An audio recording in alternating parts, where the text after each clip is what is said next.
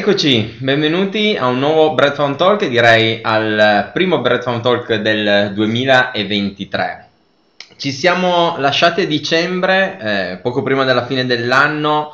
con eh, tassi di inflazione in crescita, le banche centrali che facevano il loro, direi, sporco lavoro, qualcuno deve pur fare, come si dice, e quindi per andare contro il continuo aumento dell'inflazione stavano aumentando i tassi come se non ci fosse un domani prima eh, la banca centrale eh, americana e seguita poi a ruota da, da, quella europea. Naturalmente con effetti negativi sui, sui, mercati, le quotazioni dei titoli, soprattutto per quanto riguarda eh, le nostre famosissime amate big tech, avevano perso, comunque il settore informatico ha perso parecchio eh, del, del proprio valore, proprio perché l'inflazione è una variabile veramente molto importante per quello che è l'ottica eh, di valore dei futuri, dei, dei, flussi di cassa, di, valore, e di conseguente valutazione delle, delle aziende. Ehm, intanto io saluto anche i miei due compagni di viaggio, intanto anche a voi buon anno, ciao Paolo e ciao Andrea. E a questo punto partiamo magari da Andrea, così almeno chiediamo se una volta svoltato l'anno, nell'anno nuovo 2023 la situazione è migliorata, è peggiorata, cosa, cosa diavolo sta succedendo, cosa dobbiamo aspettarci anche soprattutto per, per il futuro. Grazie Albi. Ehm, allora, niente, ripartiamo da dove ci eravamo fermati prima, prima di Natale. Eh, la fine dell'anno diciamo che è andata a sottolineare quello che è stato l'andamento del, del 2022 sui mercati finanziari con i mercati in leggero calo per tutti gli ultimi giorni per la fine, per la fine dell'anno. Questo si è generato a seguito delle parole e dei discorsi che sono stati fatti la settimana prima di Natale dai vari governatori delle banche centrali, in modo particolare dal governatore della Federal, della Federal negli Stati Uniti e della BCE qua nell'Eurozona, dove entrambi comunque hanno fatto trapelare che l'aumento dei tassi che è in corso per combattere l'inflazione, che ovviamente come ben sappiamo, potrebbe anche portare a un aumento maggiore rispetto a quello preventivato, si parla appunto di tasso target, cioè il tasso massimo a cui arrivare come innalzamento, leggermente superiore a quello preventivato fino a prima di inizio, inizio dicembre. Teniamo anche presente che sicuramente la banca americana, la Federal Reserve, nell'ultimo anno ha comunque portato il tasso di riferimento della zona statunitense al 4,5%, quindi è già un tasso di discreta importanza. La Banca Centrale Europea è partita a ruota nei mesi successivi e infatti attualmente il tasso di riferimento è del 2,5, quindi è leggermente più, eh, più, basso, questo è giustificato anche dal diverso diciamo, stato di salute delle due economie, da inflazioni che possono anche avere un pochettino cause e, e origini leggermente differenti in un mercato molto forte dove l'offerta fatica a tenere il passo della, della domanda, quindi eh, le richieste sono, su, eh, sono superiori a, a, quelle che sono le offerte tante volte come negli Stati Uniti, mentre in, eh, nell'Europa è più dovuta alla questione energetica che è direttamente correlata al conflitto che abbiamo ormai pressoché da un anno tra, tra Russia e Ucraina e l'aumento dei prezzi delle materie energetiche ha generato tutto un aumento di prezzi che però appunto è più legata a quel fattore geopolitico che non a un'economia forte dove le richieste superano costantemente le, le, quantità, le quantità offerte. A questo poi anche la Banca d'Inghilterra, ovviamente a corollario di ciò, è andata anch'essa ad aumentare i tassi e ha portato i tassi di riferimento al 3,5%. Per ora c'è un'unica banca centrale al mondo dove si muove, se non in senso contrario, e ancora diciamo in attesa, che quella giapponese. Però anche lì ci si aspetta delle novità in queste prime settimane del 2023 per cui dopo anni e anni e anni di tassi negativi o tassi nulli anche l'economia giapponese potrebbe sperimentare tassi di interesse invece positivi. Questo ovviamente l'intento delle banche centrali, come abbiamo detto più volte, è quella di andare a combattere l'inflazione. E tenete presente che da stime Bloomberg, l'inflazione nel 2022 negli Stati Uniti si, attest- si, dovrebbe attestare intorno all'8%, in Eurozona intorno all'8,5%, quindi anche addirittura leggermente più ampia, mentre in Giappone e Cina è molto molto più contenuta perché appunto ehm, la realtà che loro stanno vivendo è un pochettino diversa dalla, dalla nostra, dal mondo occidentale. La stima prevede che nel 2023 eh, gli Stati Uniti passeranno dall'8 al 4 mentre l'Eurozona dall'8,5 al 6, quindi già un netto rallentamento seppur siamo ancora molto al di sopra di quelle che dovrebbe essere il livello ottimale di inflazione che ricordiamo essere il 2%,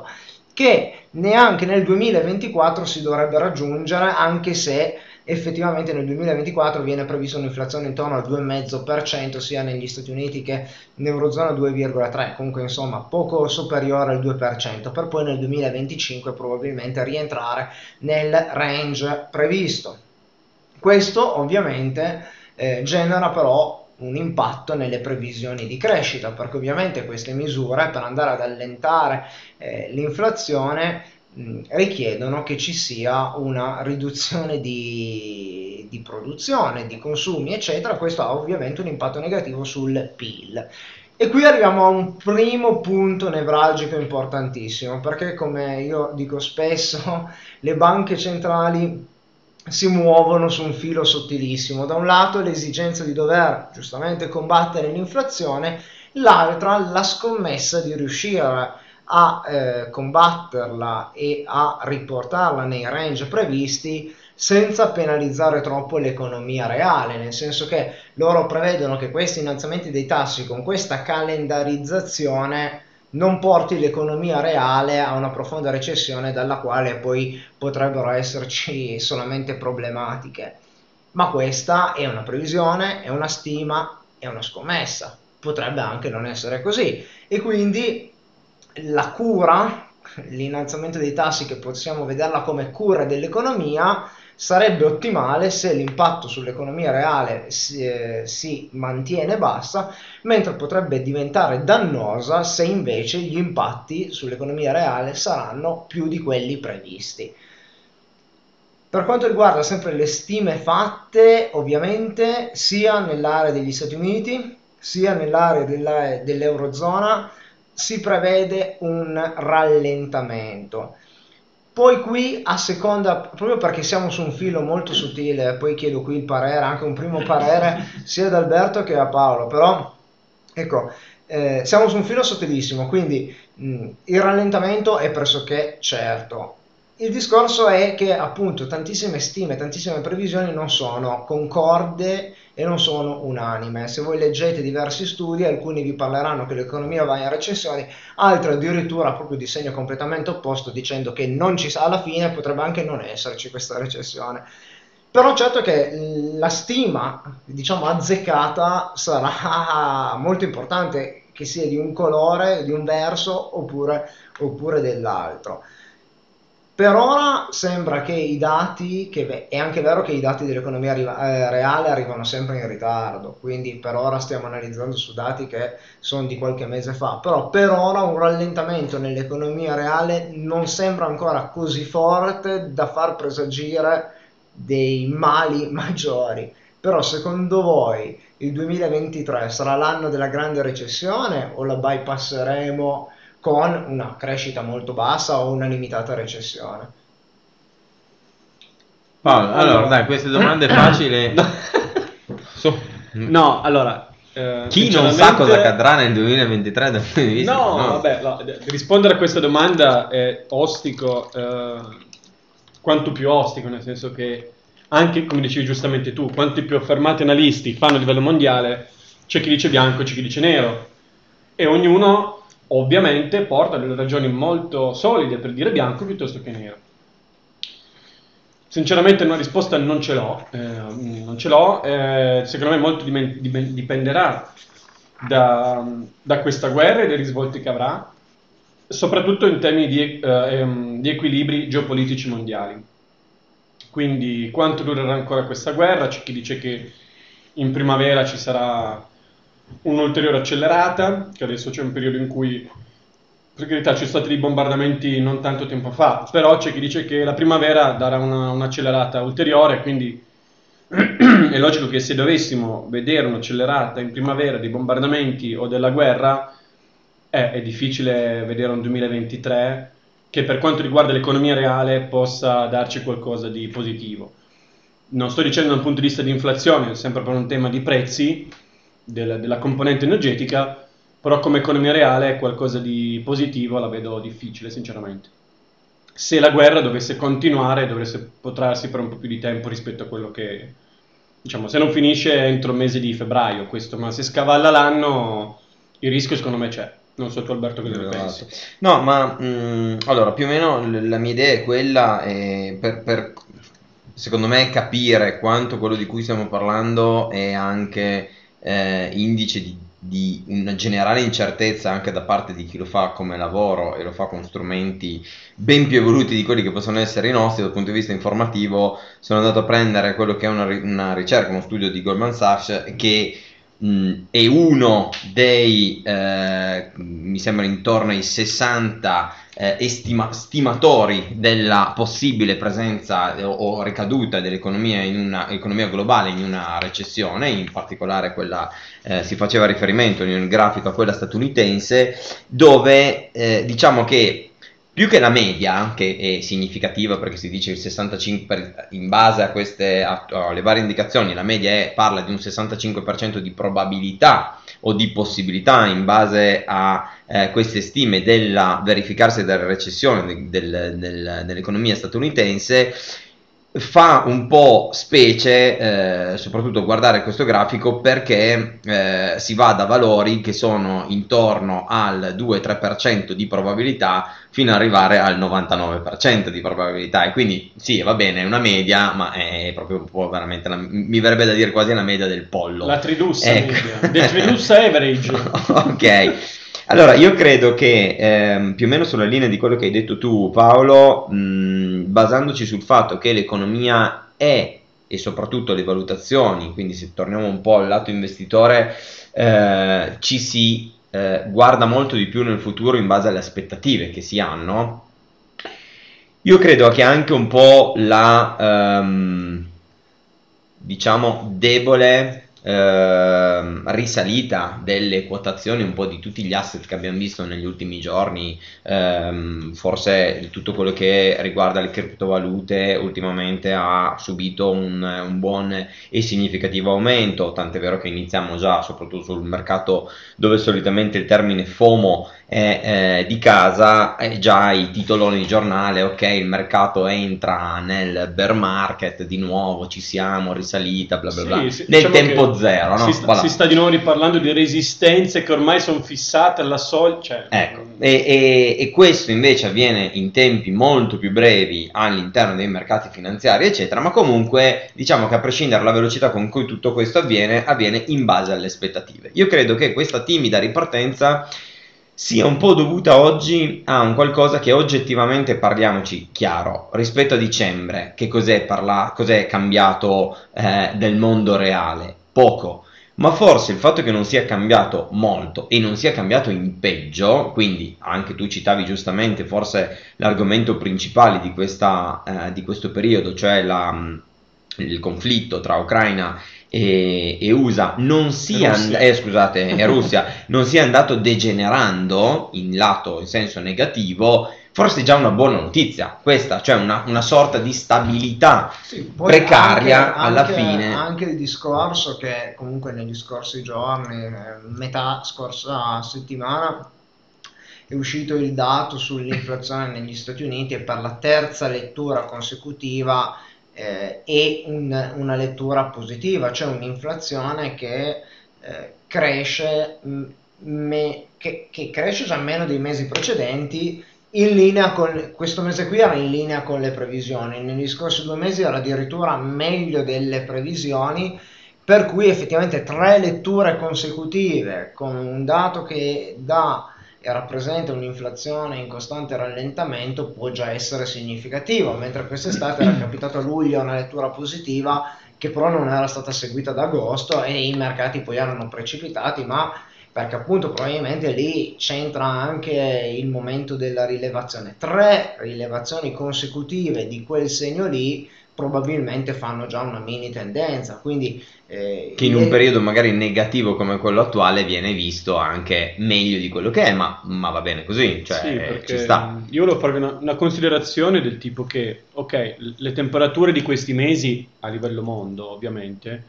e soprattutto in Europa, ci hanno permesso di, diciamo, non guardare quello che è una tensione climatica dal punto di vista energetico con la Russia, ma non abbiamo risolto il problema di, del prossimo anno, no? del prossimo inverno, non c'è una soluzione stabile. Quindi probabilmente l'aver passato questo inverno, non dico indenni da un punto di vista energetico, perché ovviamente ci sono stati dei riscontri non banali, l'abbiamo visto nelle bollette di tutti, nelle bollette delle aziende, nell'inflazione in generale legata alla componente energetica. Ma forse in questo momento qui c'è un po' più di cioè, serenità nell'affrontare probabilmente la prima parte dell'anno, sperando o ipotizzando che appunto la tensione geopolitica in Russia stia lentamente, lentamente migliorando, tant'è che negli ultimi mesi sono, si sono aperti dei tavoli di lavoro con Ankara, cioè con Ankara, quindi con la parte turca, cioè ci sono stati una serie di avvicinamenti. Non dimentichiamoci che anche la, ehm, la zona nordafricana non è propriamente tranquilla in questo momento, eh, quindi sappiamo che già soltanto l'Iran piuttosto che, che però non è tanto Nord Africa, ma anche sì, la, la, parte nordafricana, è... la, la, parte nordafricana non è proprio calmissima, non è proprio tranquilla e quindi mh, non, non lo auguriamo ovviamente, però se non si sistema la Russia con l'Ucraina, questo non, diciamo, forse nella, nella tarda primavera potrebbe potrebbe darci qualche notizia, diciamo, negativa se non si va in risoluzione principalmente per il prossimo inverno, sempre guardando in un'ottica futura, eh, non sì, in un'ottica esatto, 23. Nel, esatto, secondo me un punto fondamentale, noi parliamo giustamente anche in questa diretta ci stiamo concentrando in modo principale sui tassi e quindi sull'inflazione, ma sicuramente l'inflazione rappresenta un trend principale de- che, guiderà, che ha guidato il 2022 sui mercati e lo guiderà ancora nel 2023, così come anche le, le, questioni geopolitiche, come diceva Ben Paolo. Certo è che un investitore che oggi si muove, che si è mosso negli ultimi mesi, noi cogliamo l'occasione dei conti di fine anno, così per dire, no? Per andare un po' a vedere e partire con questa consapevolezza nel nuovo anno come queste dinamiche di cui stiamo parlando oggi hanno stravolto il mercato. Vi chiediamo questo sforzo. In questo momento pensate a un anno fa avessimo dovuto fare queste riflessioni insieme a voi le cose che ci saremmo detti. Saremmo stati pressoché in un mondo con i mercati obbligazionari che rendevano praticamente ancora poco nulla, mercati azionari ancora molto alti di valore, quindi i nostri portafogli certo. molto più dipinti di verdi che di rosso, oggi più di rosso che di verde, e invece oggi a che punto siamo? Quindi dalla consapevolezza di quello che ci saremmo detti un anno esatto fa, oggi cosa ci diciamo? Oggi dipingiamo un mondo che è completamente opposto il perché l'abbiamo detto finora in questi primi 18 minuti di diretta, abbiamo spiegato un po' il perché oggi ci troviamo a dipingere un mondo sui mercati finanziari completamente diverso da quello di 12 mesi fa. Ma per rendere più l'idea ve lo, ve lo vogliamo quantificare un attimino. Quindi, alla luce di tutto ciò che è successo, siamo tornati ad avere dei rendimenti positivi, poi è ovvio che devono essere sempre messi in rapporto anche già solo ad esempio all'inflazione, quindi un'obbligazione che rende il 2 che mi può far sembrare felicissimo, sì, ma una volta rendeva 0 con inflazione 0, oggi mi rende 2 con inflazione 8, facciamoci due ragionamenti comunque. Questo per dire che al primo dell'anno, primo gennaio 2023, un titolo di Stato americano quindi titolo di Stato di uno Stato che garantisce una certa tranquillità, una certa solidità, è arrivato a rendere il 3,87 a 10 anni. Per curiosità ora è già sceso al 3,45, quindi vedete che un po' di volatilità anche qui sui mercati obbligazionari ce l'abbiamo. Per il nostro caro vecchio BTP siamo addirittura arrivati ad avere un rendimento del 4,72% a 10 anni, il primo dell'anno, a oggi sarebbe 3,98, quindi siamo scesi intorno al 4%. Quindi un, un, BTP decennale che rende il 4%, proprio alla luce di quello che vi dicevo prima, paragonatelo con quello che ci sarebbe detti un anno fa. Un anno fa probabilmente il BTP a 10 anni non rendeva neanche l'1,5% per capire gli ordini di grandezza di cui stiamo parlando. Questo ovviamente si ribalta anche sui mercati azionari, anche qui partiamo dalla consapevolezza di quello che ha fatto l'indice nel corso del 2022 per poter identificare tra virgolette opportunità e minacce perché ovviamente quando ci sono dei cali vistosi ci sono anche sicuramente delle, delle opportunità.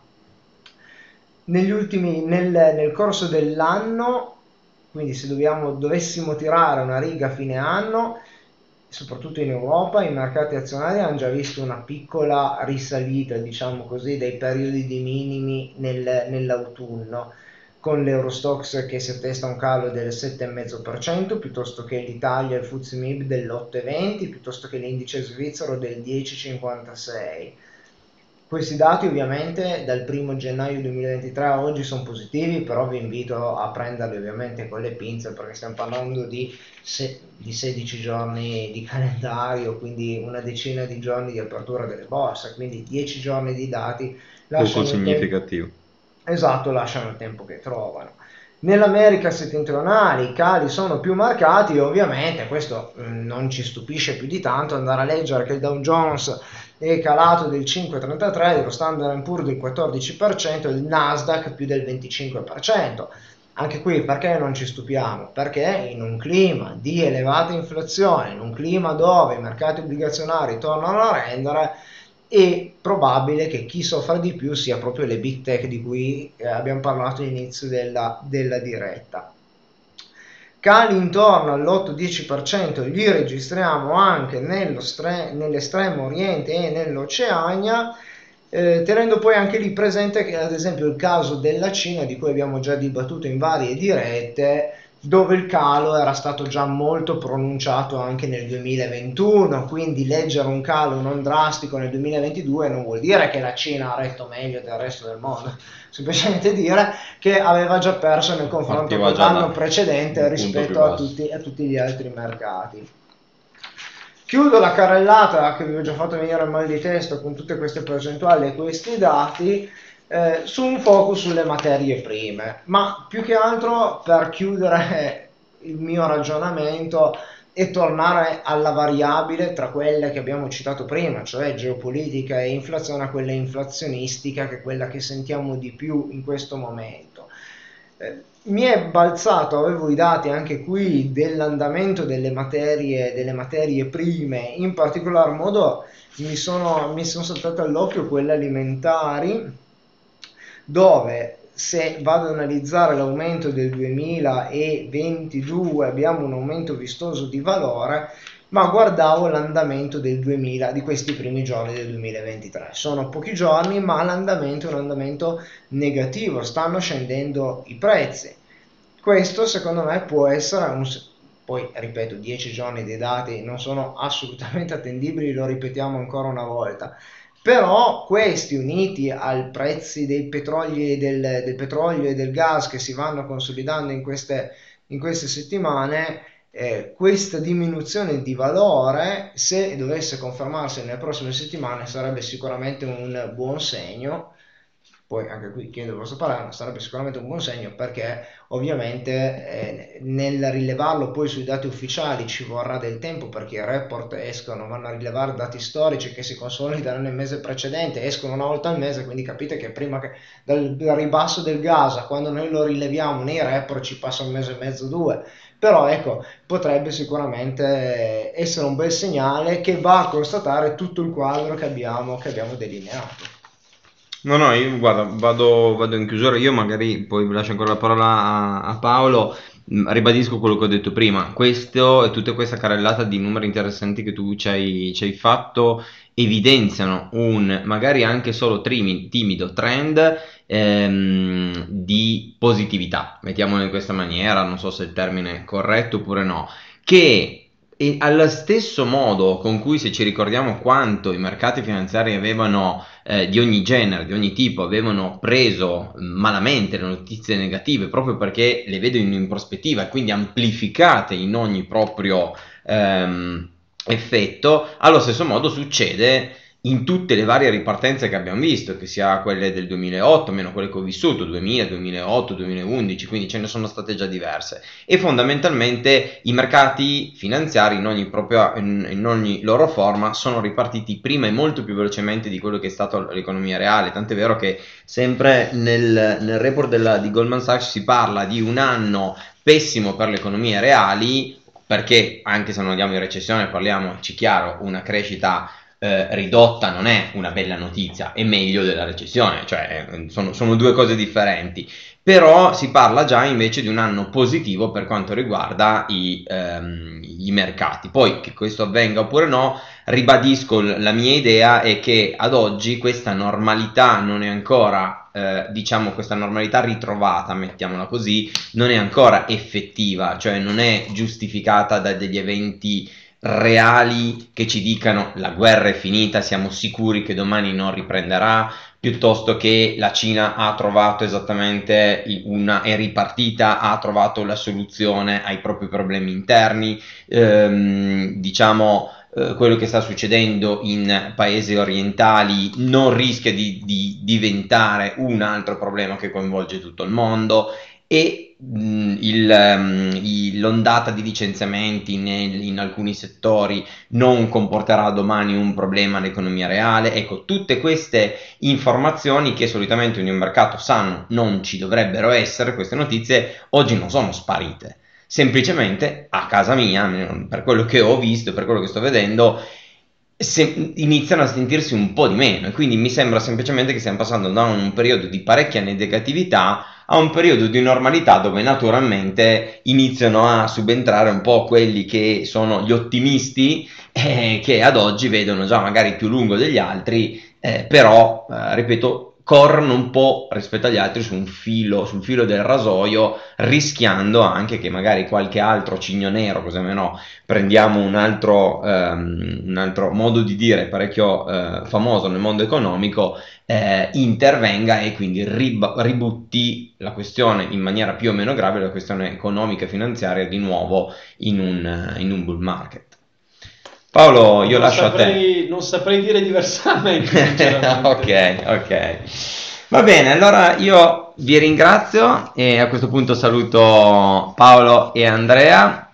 Grazie del vostro supporto e ci vediamo e ci sentiamo per il prossimo Bread Found Talk. Ciao a tutti. Ciao ciao.